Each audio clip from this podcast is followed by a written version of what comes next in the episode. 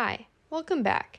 In this episode, we are going to cover a lot of information about how individuals can obtain special education services, all the different ways of measuring, as well as the laws in place that help one be successful in life. Also, in this talk, I will have a guest speaker. My mom will be joining us and she'll be telling us about her own experience. A little background on my family is that I'm the youngest of four, and my two older brothers had an IEP to guide them in education. I will first explain what RTI is and help you get a grasp of some knowledge, and then my mom will share her own experience and the process that she went through to help my two brothers obtain their own IEPs. Understanding the different ways that students can get evaluated and identified for special education services is so important when trying to get a grasp on special education. Response to intervention, or RTI, is a way of measuring a student's change or lack of change in academic performance or behavior based on instruction. This is to help students who are struggling with a skill or lesson and helping them succeed. While children with special needs or learning disability may use RTI, this is also just a general concept with students to help them reach their full potential. This combats the issue of students waiting to fail before getting help. Once these individuals are recognized, they can get help as soon as possible. And in RTI, there are three tiers. The first one is a crucial step for identifying students, and this is by using universal screening. This isn't very frequent, but this is pretty much observing kids in a large group setting to see if they aren't re- reaching benchmarks or falling behind. And if they are, they will then move to tier two. This is when students need more support, they're identifying at risk, they receive evidence based interventions like corrective feedback, questioning, peer mediated instruction, and explicit instruction. They also have more frequent progress monitoring, they have small group instructions, more opportunities to respond, reteaching, and reviewing in a more explicit manner. And explicit instruction is an evidence based systematic way of teaching a skill it starts off with the teacher modeling and explaining what to do, then it goes to guided practice, and then it goes to independent practice where the kid is then doing it on their own. Or an easier way to remember this is I do, we do, you do. Example of this is say a teacher is helping a kid build a bridge with building blocks. The teacher will first model how to do it. They will be putting the blocks on top of each other, building this bridge, and explaining what they are doing.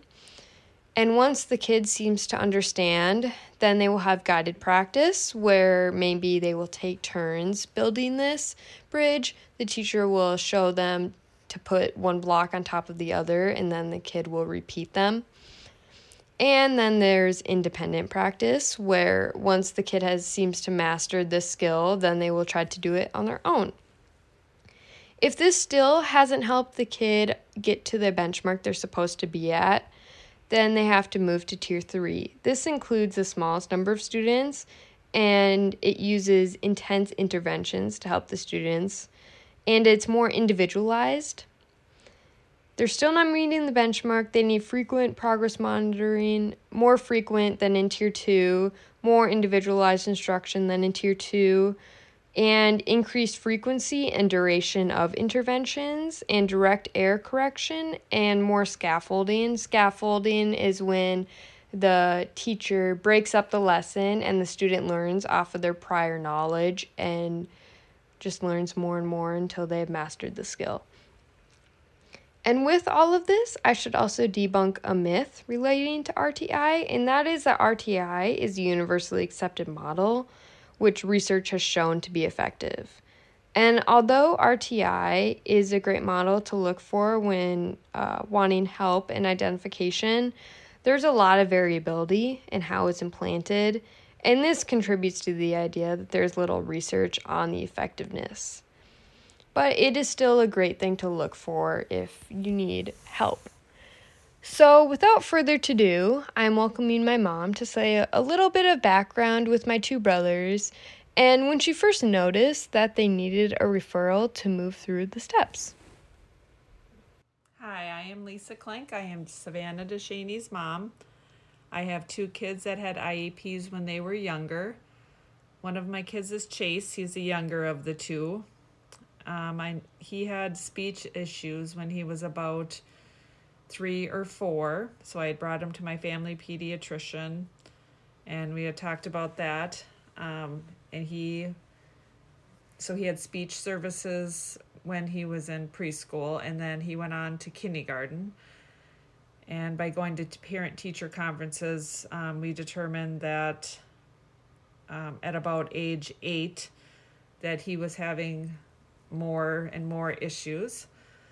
So I um, went again over to my family pediatrician, and she said um, he could get evaluated at the U of M, which he did, and eligibility. So he was evaluated there. Eligibility was decided after a battery of tests, and an IEP team wrote IEP for for both of my kids, but for Chase.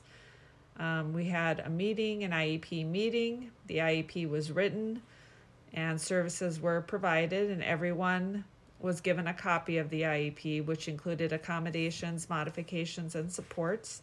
And then progress is, was reported to me quarterly and at parent teacher conferences. Um, the IEP was reviewed once a year at a meeting, and every three years, the kids were re- both of my kids were reevaluated. Okay, so how did his education change to accommodate to his IEP? So initially, he was um, there was a block for math where he sat with the para, and he did always sit at the front of his class in all of his classes, but he was mainstream for the rest of his classes. Just math, he had a para for, and tests were written to, were read to him. He had practice tests, and then.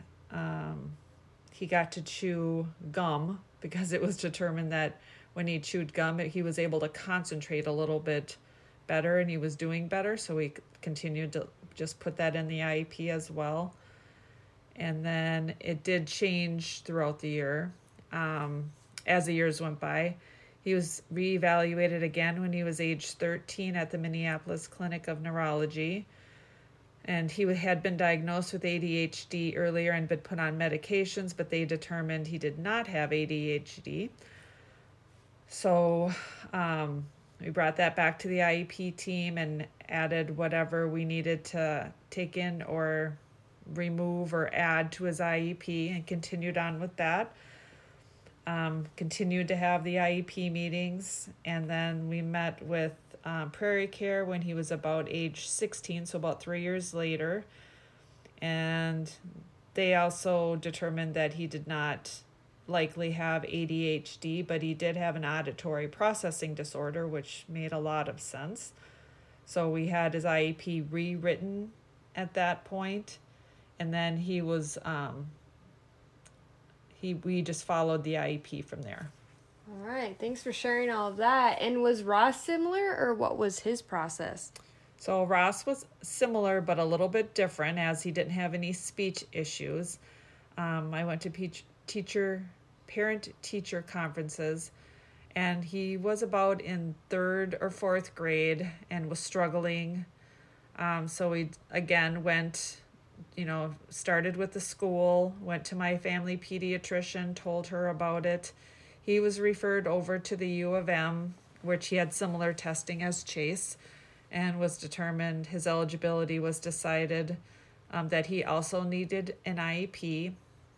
And so that same thing with Chase, we had our IEP meetings, an IEP was written, services were provided, I was given a copy, and it included accommodations, modifications, and supports again. And then progress was reported to me. All right. Well, thanks for sharing again. I did not really know the complexities of the IEP relating to my brothers, and I learned a lot. You are welcome. Thank you. So, like my mom was talking about, a lot about the IEPs, it spells out how a school plan is to meet an exceptional student's needs. It's more common for children aged like 3 to 21 years old or until graduation, whichever comes sooner. There's another thing called an IFSP, and this is an individualized family service plan. This is similar to an IEP for older children, but broadens the focus to include family as well as the child. My mom didn't write this because she realized it later on, but this can be written up to kids uh, six years of age, but usually written for infants and children up to three years of age. Also, in IEPs, there's uh, transition plans for older students, and it's normally incorporated when they're about 16 years old. It talks about their goals and where they want to go, how they're going to get there, where they want to work, where they want to live, if they need an education to get there, and like annual goals. The IEP must include a statement of the linkages and or responsibilities of each participating agency before the student leaves the school setting and some various placement options that kids with IEPs can do is uh, learning in a general education classroom, which is the least restrictive least restrictive uh, environment, which means that they're just in the gen ed setting for the majority of the day.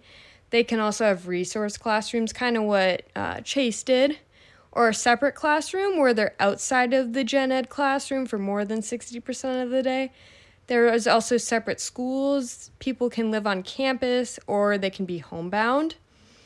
And some important expectations that I want to mention that all educators need to follow is that they need to make maximum effort to accommodate individual students' needs. They need to evaluate academic abilities and disabilities.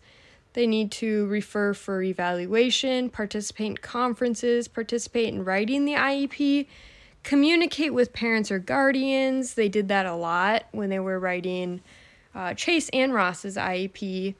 Participate in due process hearing negotiations and collaborate with other professionals in identifying and making maximum use of exceptional students' abilities. And expectations for special education, so of course they need to do those. They also need to instruct students with learning problems using evidence based practices, like I was talking about earlier, uh, manage serious behavior problems, evaluate technological advances, and just knowing the general laws regarding special education. Some other concepts that I'm just going to mention that relate to special education is universal design. I'm going to talk about technology and standard based learning. So, I watched a TED talk by Michael Nesmith, and it says, why we need the universal design. That's the title of it. And feel free to watch it. It's an amazing TED Talk. And he does a great way of explaining what universal design is. He starts off with talking about a doorknob and that if it's a younger kid or a person with a hook, they have a hard time with the doorknob. So then he went on to a handle, a handle that moves up and down, that's more accessible to them now but it still can be tough for people in wheelchairs or say you have a stroller. It can be difficult. And he referred to the universal design in that scenario as a sliding glass door. There are, of course, many things out there that can be improved on. Uh, movie theaters, for example, I know that there hasn't always been closed captioning for movie theaters, so that's definitely improved. And then he made two statements that I think are really important to recognize. He said, Disability drives innovation, kind of like those examples. And all of us have a disability. And he was referring to this as it could also be temporary.